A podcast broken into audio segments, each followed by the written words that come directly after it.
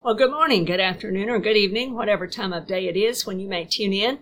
This is Minister Kay Mortimer with Covenant Truth Ministries, and welcome to you. Thank you for joining me again today. I want us to continue today in our volume of the book series, and we're going to look at lesson three of part two, the Torah part of our series, and we are working through this as faithfully as we can. And so today in lesson three of part two of our volume of the book series, I want us to look at the faithful son. We're going to see Jesus in the picture of the faithful son. Continuing forward, we see more developing portraits of Yeshua in the remaining chapters of Genesis in many ways. In these next two or three lessons, we will explore a few of those specifically and see types and pictures of Jesus through Jacob and his children's lives and experiences. Jacob, as we saw in the last lessons, returned from his time with Laban, encouraged by the Lord in the wrestling match that he had at Peniel, and now proceeds into Canaan, raising his family and settling there in his promised land. I want us to begin today by reading Genesis chapter 35. I'm going to read verses 9 through 15 and verses 22 through 26. Genesis 35, beginning in verse 9. Then God appeared to Jacob again when he came from Padan Aram and blessed him. And God said to him, Your name is Jacob. Your name shall not be called Jacob any more, but Israel shall be your name. So he called his name Israel. Also God said to him, I am Almighty God. Be fruitful and multiply. A nation and a company of nations shall proceed from you, and kings shall come from your body. The land which I gave Abraham and Isaac, I give to you, and to your descendants after you I give this land. Then God went up from him in the place where he talked with him. So Jacob set up a pillar in the place where he talked with him, a pillar of stone. And he poured a drink offering on it, and he poured oil on it. And Jacob called the name of the place where God spoke with him Bethel. Bethel, which means house of God. Verse 15 again, and Jacob called the name of the place where God spoke with him Bethel. Then in verse 22, beginning at verse 22 through 26, it says this, and it happened when Israel dwelt in that land that Reuben went and lay with Bilhah his father's concubines, and Israel heard about it. Now the sons of Jacob were twelve. The sons of Leah were Reuben, Jacob's firstborn, and Simeon, Levi, Judah, Issachar, and Zebulun. The sons of Rachel were Joseph and Benjamin. The sons of Bilhah, Rachel's maidservant, were Dan and Naphtali. And the sons of Zilpah, Leah's maidservant were Gad and Asher. These were the sons of Jacob who were born to him in Padan Aram. So Jacob now is going home. In this journey from Padan Aram, he stops at this place that he names Bethel. God confirms to him there the covenant that he made with Abraham and Isaac that is now being confirmed and affirmed with Jacob and God confirms the land that is promised to him. God encourages Jacob for the journey and confirms also his new name that he had given him. Rachel dies near Bethlehem on this journey back. Rachel is the mother of Joseph. Joseph's name means adding or add. And then in Benjamin's birth is when she dies. Near the tower of the flock, or what is known as Migdal Eder. Isaac dies also in the land. And then we come to this time and this account in Genesis chapter 37. And we're going to pick up the reading in Genesis 37, and we want to read verses 1 through 11. Now Jacob dwelt in the land where his father was a stranger in the land of Canaan. This is the history of Jacob. Joseph being seventeen years old, was feeding the flock with his brothers. And the lad was with the sons of Bilhah and the sons of Zilpah, his father's wives, and Joseph brought a bad report of them to his father. Now Israel loved Joseph more than all his children, because he was the son of his old age. Also he made him a tunic of many colors. But when his brothers saw that their father loved him more than all his brothers, they hated him and could not speak peaceably to him. Now Joseph had a dream, and he told it to his brothers, and they hated him even more. So he said to them, Please hear this dream which I have dreamed. There we were, binding sheaves in the field. Then behold, my sheaf arose and also stood upright. And indeed your sheaves stood all around and bowed down to my sheaf. And his brothers said to him, Shall you indeed reign over us? Or shall you indeed have dominion over us? So they hated him even more for his dreams and for his words. Then he dreamed still another dream and told it to his brothers and said, Look, I have dreamed another dream. And this time the sun, the moon, and the eleven stars bowed down to me. So he told it to his father and his brothers. And his father rebuked him and said to him, What is this dream that you have dreamed? Shall your mother and I and your brothers indeed come to bow down to the earth before you? And his brothers envied him, but his father kept the matter in mind. So here we're introduced to Jacob and his sons. And we find out that they were shepherds. And four of them, the sons of Bilhah and the sons of Zilpah, got a bad report delivered to their father through Joseph. Those four sons were Dan, Naphtali, Gad, and Asher. We just read that in Genesis chapter 35. So that's not setting Joseph in a good light with some of his brothers to begin with. Then we find out that Jacob loved Joseph more than the other brothers and gave him special favors. He got a special coat of diverse colors. He now has these dreams, which we find out are actually dreams from the Lord and they are prophetic. They are speaking of something that will come to pass at a later time. There are two dreams that he gets, but in essence, they are one because they have both a very similar or the same basic message. In the first dream, he sees all these sheaves representing people. This is proven by both the boys and Jacob understanding and recognizing that they represented people right away because they said, will we all bow down to you? Understanding that those sheaves represented them. And Jacob knew that as well. Note, the boys and Jacob understood the prophetic meaning of his dreams, but they would not accept them. I believe these dreams are also prophetic of Jesus, because in Jesus' first coming, he was the Omer, the sheaf, the sheaf of the first fruits, who would rise on first fruits morn and who would ascend. He said to Mary when she saw him in the garden, do not touch me. Do not cling to me, for I've not yet ascended to my Father in heaven. Later that same day, he came to his disciples and he told them, come and feel me. They handled him. They were able then to handle him. What happened in between? The sheaf of the first fruit had ascended and presented himself as the first fruit to God the Father in heaven in the resurrection and the first feast of first fruits proven in John chapter 20. He was the Omer offering. The second dream included the sun, moon, the stars, the whole family of Israel worshiping him, including Jacob, his mother, his boys, representing all of the nation of Israel.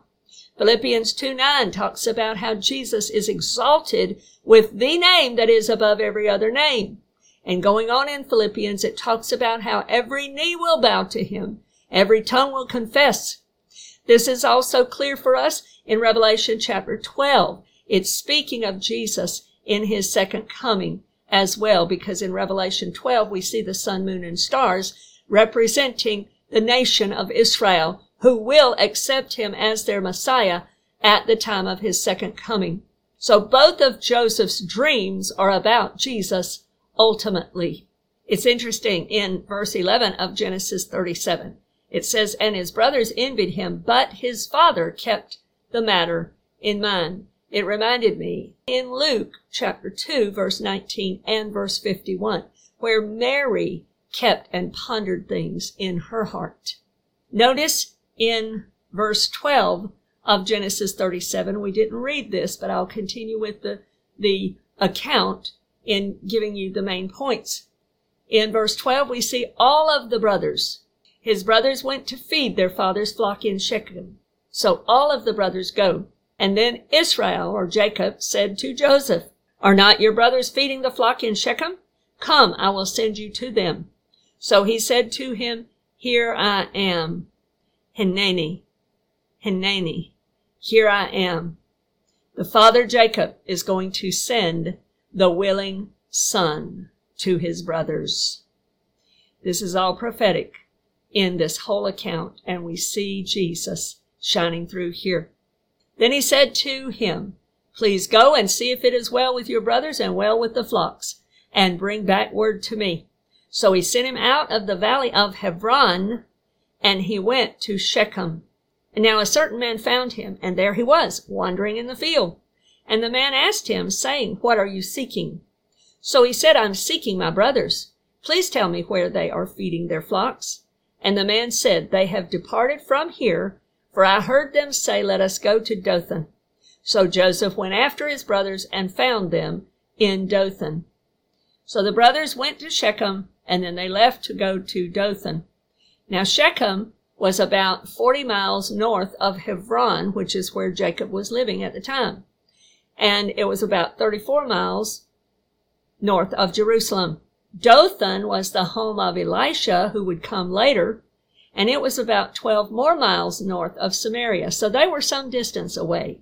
At Dothan, we see what happens to Joseph.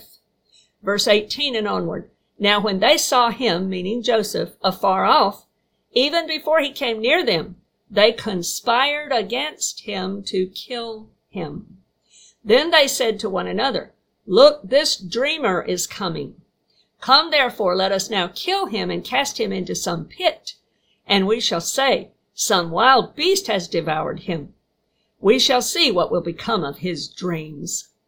But Reuben heard it and he delivered him out of their hands and said, Let us not kill him. And Reuben said to them, Shed no blood, but cast him into this pit which is in the wilderness, and do not lay a hand on him, that he might deliver him out of their hands and bring him back to his father. So Reuben's intent was to rescue Joseph and save him, get him out of the pit later and take him back home to his daddy. So it came to pass when Joseph had come to his brothers that they stripped Joseph of his tunic, the tunic of many colors that was on him. Then they took him and cast him into a pit, and the pit was empty. There was no water in it. And they sat down to eat a meal. Then they lifted their eyes and looked, and there was a company of Ishmaelites coming from Gilead with their camels bearing spices, balm, and myrrh, on their way to carry them down to Egypt. So Judah said to his brothers, What profit is there if we kill our brother and conceal his blood? Come and let us sell him to the Ishmaelites, and let not our hand be upon him, for he is our brother and our flesh. And his brothers listened. Then the Midianite traders passed by. So the brothers pulled Joseph up and lifted him out of the pit and sold him to the Ishmaelites for twenty shekels of silver. And they took Joseph to Egypt. Then Reuben returned to the pit and indeed Joseph was not in the pit, and he tore his clothes. And he returned to his brothers and said, The lad is no more. And I, where shall I go? So they took Joseph's tunic, killed a kid of the goats, and dipped the tunic in the blood.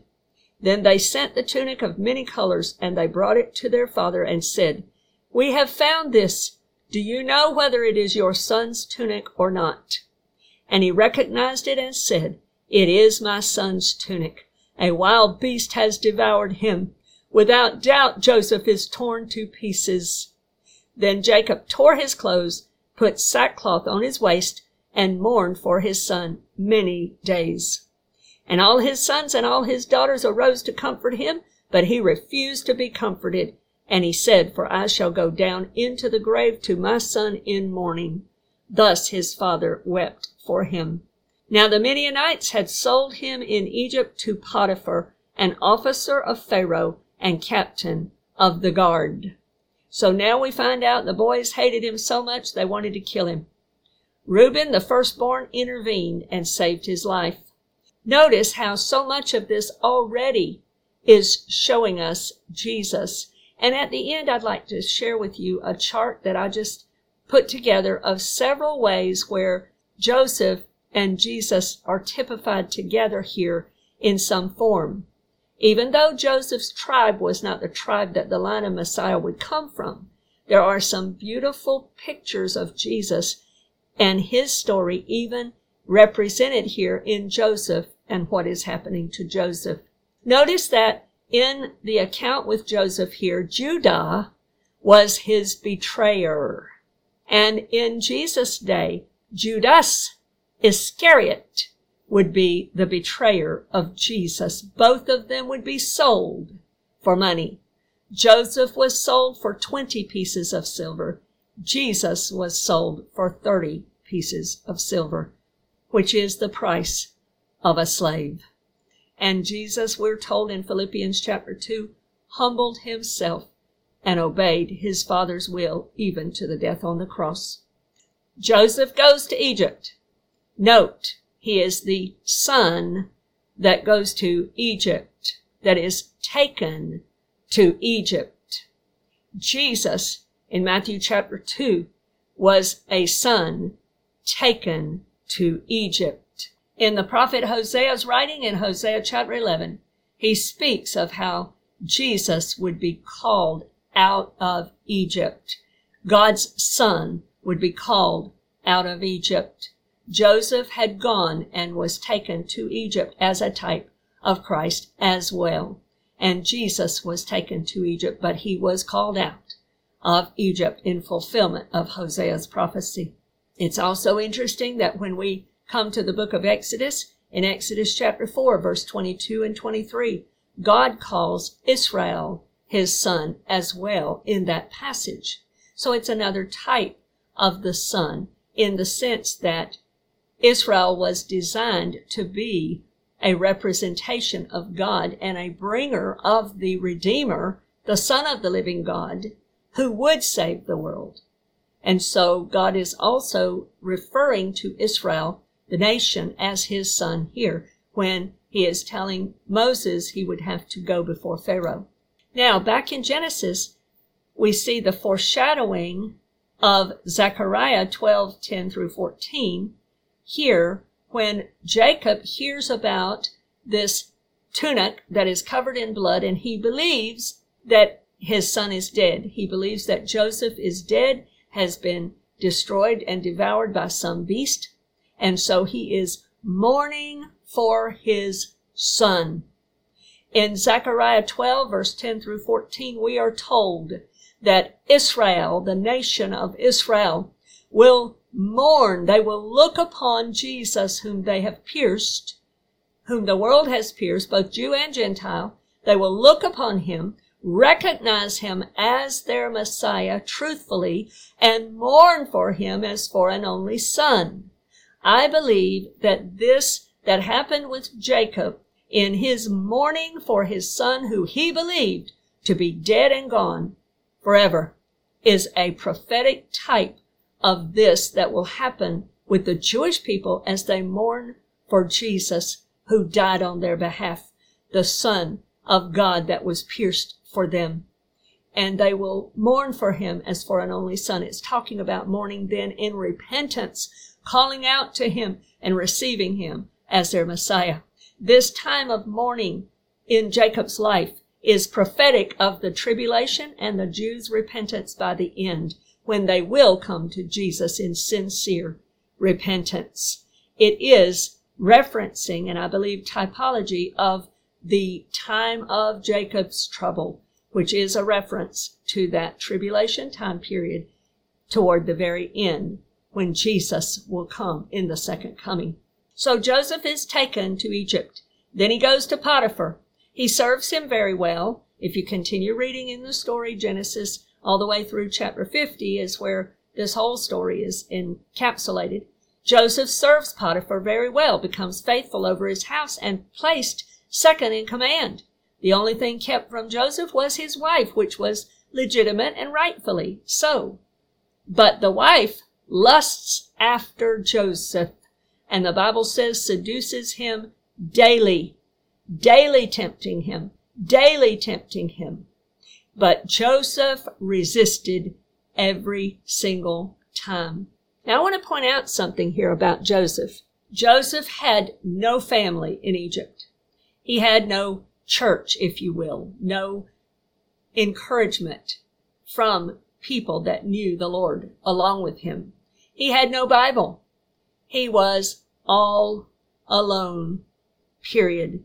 It was just him and the God of his fathers with him.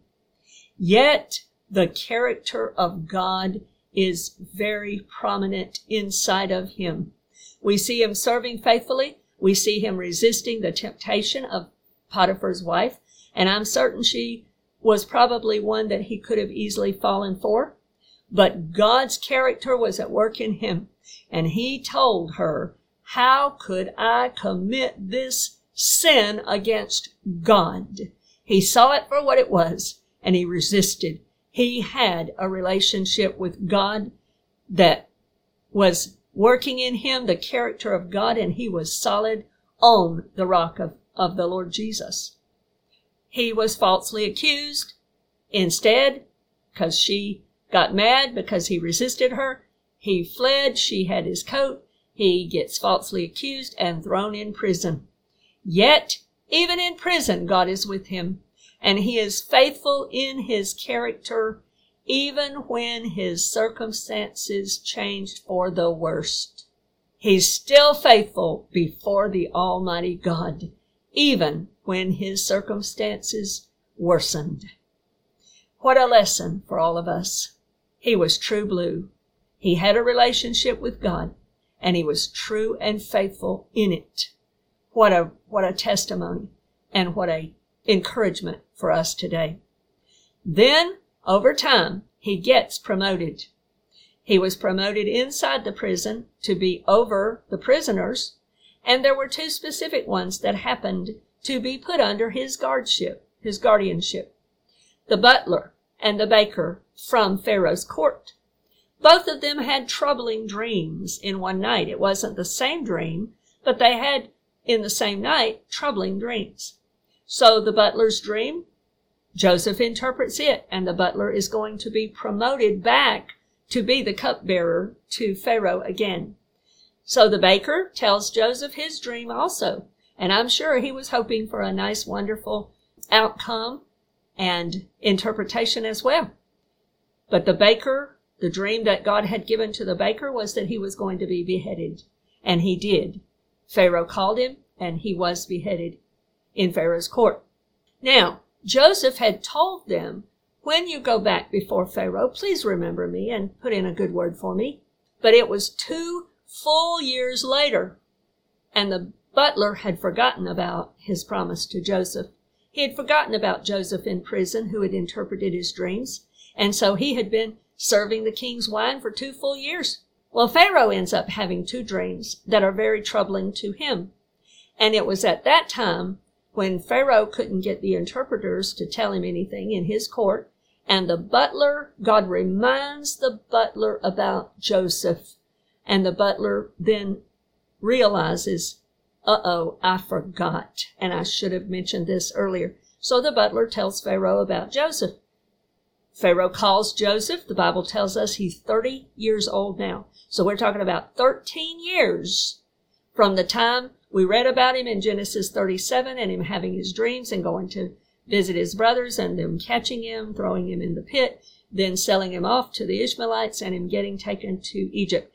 Thirteen years later now, the butler remembers Joseph and Joseph is called before Pharaoh and Joseph interprets the dreams.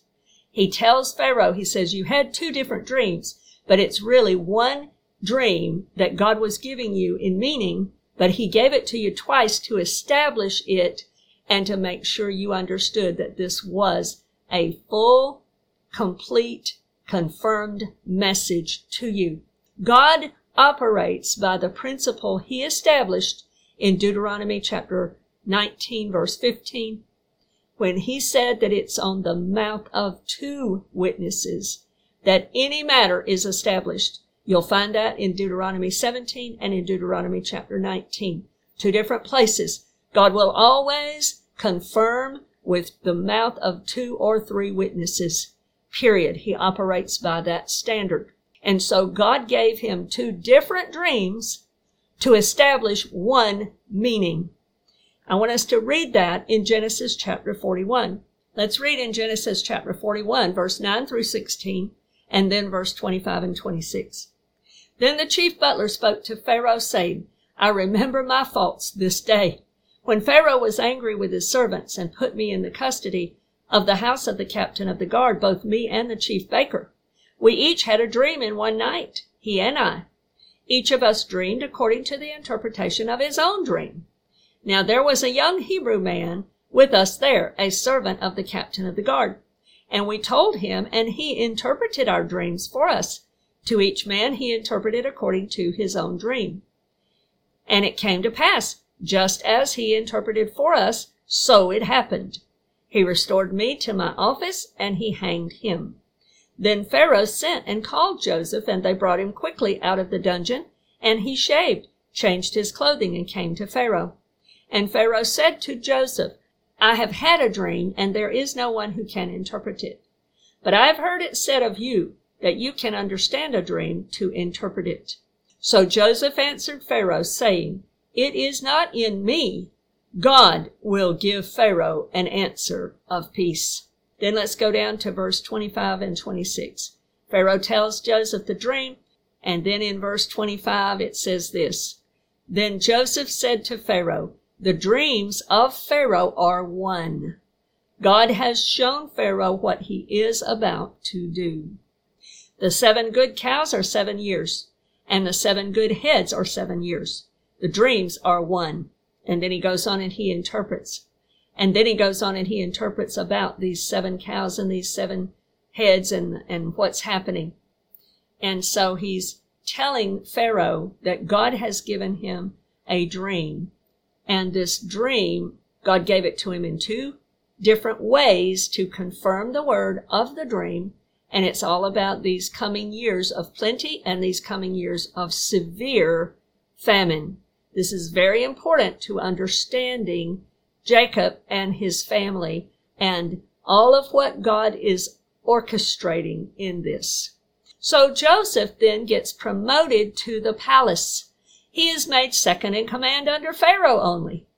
Note this is now 13 years after Joseph's original dreams at 17 years old, and approximately 13 years after coming to Egypt, it appears. He had been separated from his family, from his home, and from his land. And notice this time lapse. In Genesis 37, Joseph was 17 years old, thrown into the pit, and then sold off and then he's falsely accused, put into prison until he's about 28 years old when he first gives the butler and the baker their interpretation of his dream. Two years later, Joseph is now 30 years old when he goes to Pharaoh. God had given Pharaoh these two dreams that had one message. Very similarly, like he did in the book of Daniel, when Daniel would interpret dreams for Nebuchadnezzar and those in authority there. Dreams were also communicated to the Magi and to Joseph in Matthew. So God has used dreams in the past. Now God always establishes this two witnesses principle and he has confirmed these dreams for Pharaoh here by giving him two dreams that have one meaning. Now in Genesis chapter 41 verses 45 through 52, we also read the account of where now Joseph will take a Gentile bride, as would Jesus when he would come and make Jew and Gentile together into one new man, his bride. And this is pictured here with Joseph as well, in Joseph taking this Gentile bride. And I believe the reason Jacob would bless Joseph's sons in Genesis chapter 48 and adopt them as his own, giving them inheritance along with the true bloodline of Jacob, is that they were to become equal heir with the Jewish people to the blessings of Abraham, and it is the same in the church, according to Paul in Galatians chapter 3 in the New Testament. This is a beautiful picture of Jesus here as well, and what Christ will do for his bride, the church, as Joseph married a Gentile bride, and then their children became part of Jacob's sons adopted into the whole family and given tribal inheritance along with his brothers. Joseph's sons were named Manasseh, meaning God made me to forget the toil and the struggle I've endured. And Ephraim means God made me fruitful in the land of my afflictions. And Jacob then in Genesis 48 delivers his fatherly blessing, so to speak, on these boys. This is very important because he adopted them, in essence, into his family and made them co-heirs, bringing them in to God's covenant blessings. Now here again, notice Joseph's age. He's 30 years old when he's promoted. Then there are seven years of plenty where he is storing up food and grain. So now Joseph is 37, still has not seen his father, still has not seen his brothers. But according to the scriptures, the famine begins to get really tight in Israel, in the land of Israel. And so for two full years, two years into this famine, the famine is very severe, very fast. And so his brothers get sent by Jacob to come to Egypt to buy food because they hear that there's grain in Egypt. So they come. Well, Joseph recognizes them but they don't recognize him at first. Remember now, he's been raised in Egypt. He's made second in command in Egypt, so he would look Egyptian. He would look like a part of them. They don't recognize him, but Joseph recognizes them.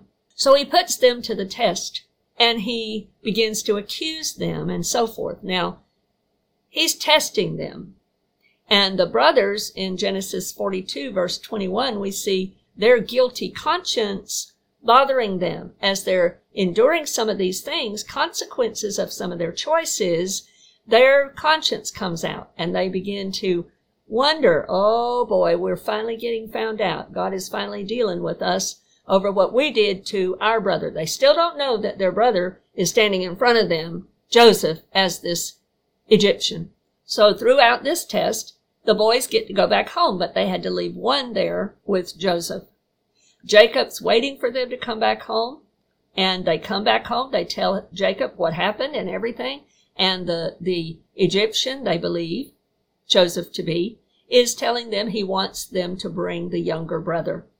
Because Joseph knows that that younger brother is his brother, Benjamin, his brother from the same mother, Rachel, and he wants to see Benjamin.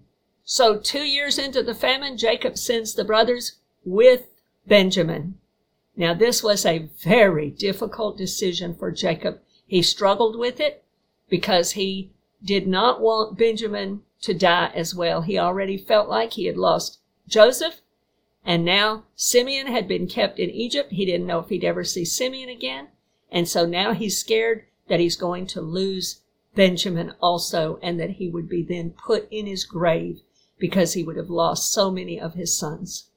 But Jacob wrestles with this until finally he entrusts Benjamin to God. He says, I'm going to entrust him to God, and if I am bereaved, I am bereaved. He finally comes to that point where he just trusts the whole matter into God's hands. But I want us to see before the end of this lesson what God does in return. Now we see in this story also where Judah rises up and offers to be the surety for Benjamin. And he takes and pays and willingly offers the redemption price, just like Jesus, who becomes our surety before the Father. Judah was the willing substitute here, as Jesus would be ours, and Jesus would, in fact, later come through the tribe of Judah. Joseph finally gets to see Benjamin and his brothers, and he gives to Benjamin five times more than all of the others. Such grace he lavishes on him. Joseph comes to reveal himself to his brothers, and they are reconciled together. I want us to read the beauty of that in Genesis chapter 45. And we're going to read verses 5 through 11. But now do not therefore be grieved or angry with yourselves because you sold me here, for God sent me before you to preserve life. For these two years the famine has been in the land, and there are still five years in which there will be neither plowing nor harvesting.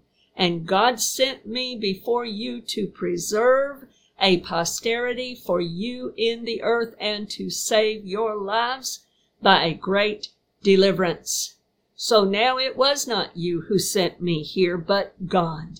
And he has made me a father to Pharaoh and Lord of all his house and a ruler throughout all the land of Egypt. Hurry and go up to my father and say to him, Thus says your son Joseph, God has made me Lord of all Egypt. Come down to me, do not tarry. You shall dwell in the land of Goshen, and you shall be near to me. You and your children, your children's children, your flocks and your herds, and all that you have. There I will provide for you, lest you and your household and all that you have come to poverty for there are still five years of famine. So Joseph reveals himself. He releases them. He says, I've already dealt with this before God, and I recognize now that God is the one in control who ordered everything and brought me here to preserve life and to preserve the Jewish people, God's chosen people, God's family in that day. And so Joseph comes to realize that he was sent ahead of them to provide for them. So Jacob comes to Egypt with all of his family, about 70 people. Notice this, Joseph now is between 39 and 40 years old. He has not seen his father in approximately 22 to 23 years. And he is reconciled with his family. Joseph's original dreams from Genesis 37 when he was 17 years old now are fulfilled about 20 to 22 years later when both his brothers come and bow before him in the fact that he was appointed second in command in Egypt, and so do his father, his whole family. Those dreams were fulfilled in Joseph's life now, about 20 years later. And they're also typifying Jesus in a coming day, when Jesus would come in his first coming and later in his second coming. In Genesis chapter 46, verses 1 through 4, it says this So Israel, meaning Jacob, took his journey with all that he had and came to Beersheba and offered sacrifices to the God of his father Isaac. Then God spoke to Israel in the visions of the night. Here we go again, another dream. God spoke to Israel in the visions of the night and said, Jacob, Jacob. And he said, Here I am. So he, meaning God, said, I am God, the God of your father. Do not fear to go down to Egypt, for I will make of you a great nation there. I will go down with you to Egypt, and I will also surely bring you up again, and Joseph will put his hand on your eyes. So God again speaks to Jacob a special word, a word of confirmation. He promises him that they will grow to a mighty nation at this special well that Isaac had dug, this well of the oath, Beersheba. Note also that Jacob has this other dream that God gives him, speaking to him in a dream in the night. He had had the dream of the ladder. He had had the dream about speckled livestock. He had had the dream perhaps that was with this wrestling man. Even though we believe it was a real man, it was a real experience. It wasn't necessarily a dream. Now at Beersheba, for the trip ahead, he is having this dream again. God is speaking to him through this dream, these visions of the night, to tell him, I'm sending you down there. I'm going to be with you. You're going to get to see Joseph again. And I'm going to be with you during your time down there. And I promise I'll bring y'all back. So there's the promise of the nation of Israel being formed, God growing his people and forming those that will later on receive the inheritance of the land. So God is at work, even through Egypt here. They come down with 70 people, and by the time they leave in the Exodus, it's approximately 1 to 2 million or more when the Exodus happens. So God is giving him comfort and a prophetic word that coincides with Hosea 11:1 where God will bring them out of Egypt just like he would do for Jesus his own son. Joseph's sons were born during the seven plenty years it appears so approximately somewhere between 2 and 9 years old when they meet their granddaddy Jacob for the first time. In Genesis chapter 48, Jacob meets Joseph's sons and he blesses them. I want us to begin to close by looking at Hebrews chapter 11, verse 21. By faith, Jacob, when he was dying, blessed each of the sons of Joseph and worshiped, leaning on the top of his staff. So Jacob is giving them these blessings, these two boys born to Joseph in the land of Egypt who were both Jewish and Gentile from this Gentile bride that Joseph had taken. Jacob blesses them under the inspiration of God because in that blessing, Jacob even directs his hands under the inspiration of God to give the greater blessing to the younger child. Even though it didn't please Joseph, that was God ordained. Jacob himself had been the younger son to receive the greater blessing. He now knowingly by God's design gives it to Joseph's second born. He does it through the inspiration of God. God's character had been developed in Jacob, and now he is going to share that and follow the leading of the Lord in blessing these boys. It's interesting that this is the Jewish blessing still to this day that's given over the boys, and it comes from Genesis chapter 48, verse 20. In Jewish homes, that bless their boys. In Genesis 47, we see where Jacob is now 130 years old when he has come from the land of Israel into Egypt. He's 130 years old when he comes and he appears before Pharaoh. Note this as we draw to a close. Jacob lives 17 years in the land of Egypt and he dies at 147. Joseph now would be probably about 56, 57 years old. Joseph's death we read, we read about in Genesis chapter 50, verse 15 through 26. Joseph dies at 110 years old later, and Joseph tells them, God's going to bring you out of Egypt one day, and when you do, you take my bones with you and bury me in the promised land. Joseph had faith to believe God's word. Joseph was 17 years old when he was separated from his father, and now God restores every one of those years.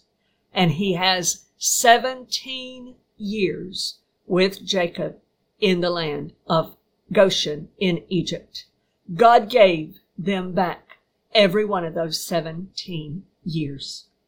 What absolutely beautiful pictures of Jesus, both in Joseph and in Judah in this account of Joseph and Joseph's life and testimony. God is a restorer. And I just want to add this one final point, and that is there are so many similarities in the account of Joseph between Joseph and Jesus. And I want to just run through a few of these very quickly. Both Joseph and Jesus were beloved of their fathers. Both were the son of the Father. Joseph was the son of his father, Jacob, Jesus, the son of God the Father. Both of them were favored. Both of them had a special garment. Joseph was granted by his father a garment of many colors. Jesus received a special garment. It's called his flesh, the veil of his flesh. And in giving him a body, as it says in Hebrews and as it says in Psalm 40. when it prophesies about him coming. He was given a body that was prepared for him, a special garment that would cloak him and his beauty and his majesty. And we see a portion of that revealed to us in the transfiguration on the mountain of transfiguration when the veil of his flesh, so to speak, was peeled back and his glory shone through in that moment. Joseph was born into a family. Jesus was born into a family, into the family of humanity. Both of them were promised greatness. And we see that for Jesus also in Isaiah chapter 53 and Psalm 110, etc. All of these have scriptural annotations to bear. Both of them were promised to be served or bowed down before. Jesus as well in Philippians chapter 2 verse 9 through 11. Both of them were rejected by their brothers. Jesus rejected by his people. In 2 Peter 2, it speaks of where the prophet had said that, and that he was the stone that would be rejected. But yet he's the cornerstone. Both of them had humble beginnings. Both of them were betrayed by a friend or a brother. Je- Jesus was betrayed by Judas, and Joseph was betrayed by Judah. Both of them were betrayed with a price. Joseph was betrayed with 20 pieces of silver, Jesus betrayed with 30 pieces of silver. Both of them were delivered to the Gentiles. Joseph was sold into Egypt. Jesus was delivered to Pontius Pilate and Herod for them to crucify him. Both of them were delivered by their family. Joseph was delivered by his family into the Ishmaelites who took him to Egypt. Jesus was delivered by the family of the house of Israel, those his brethren, he called them, because they were his people. They were Jewish. Both of them were taken to Egypt, Genesis 37 and Matthew chapter 2. Both of them were falsely accused. Both of them were sentenced and condemned as guilty. Both of them were humiliated. Both of them had God with them in their suffering. God granted deliverance to both of them. God accepted, rescued, and restored both of them. God raised both of them back to life, so to speak. Joseph didn't fully die in Egypt but he was considered dead to his father and to his brethren back in the land of Israel. And in the pit that he was put in, he may have been humiliated and felt that his life was over. Jesus was literally raised back to life. Both of them were granted an exalted position. Both of them were exalted to second in command, you might say, because Jesus is sitting at the right hand of God now and has been given all authority and dominion. Joseph was given authority and dominion, second in command under Pharaoh. Both of them had the brothers brought to them. Joseph, his brothers were brought to him. Jesus, the Jews and Gentiles are brought to him by the Holy Spirit of the living God and by the Word of God so that they can be saved. The brothers of both of them recognize him. Joseph's brothers finally came to recognize him Jesus' brothers, the Jewish people, will finally come to recognize him as their Messiah. Both of them had the family reconciled. Joseph was reconciled with his family. Jesus will be reconciled with all of his family in a coming day in his kingdom. Both of them had restored relationships. Joseph's relationship was restored with his brothers and with his father. Jesus will have a restored relationship with his people in a coming day. Both of them were reunited with the Father. Joseph was reunited with his dad, Jacob. Jesus was reunited with his father after his resurrection. Both of them were blessed by the Father, as Jesus is also. Both of them took a Gentile bride, and both of them have sons born to them, both Jew and Gentile. Jacob had sons born into his family, and he adopted Joseph's, which were Gentile. So there was one family, Jew and Gentile, even in the story of Joseph. We see that. In the New Testament, in Hebrews chapter 2, it speaks of how Jesus, the captain of our salvation, was made perfect and was bringing many sons to glory. representing the children of God, those who would believe in him, both Jew and Gentile, that would be brought into the family.